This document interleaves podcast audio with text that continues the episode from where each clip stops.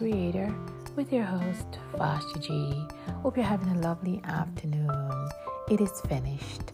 John 19, verse 30. Jesus reminds us that it is finished. He wants to let us know He had conquered sin, death, and the grave. He wants to let us know today that it is finished.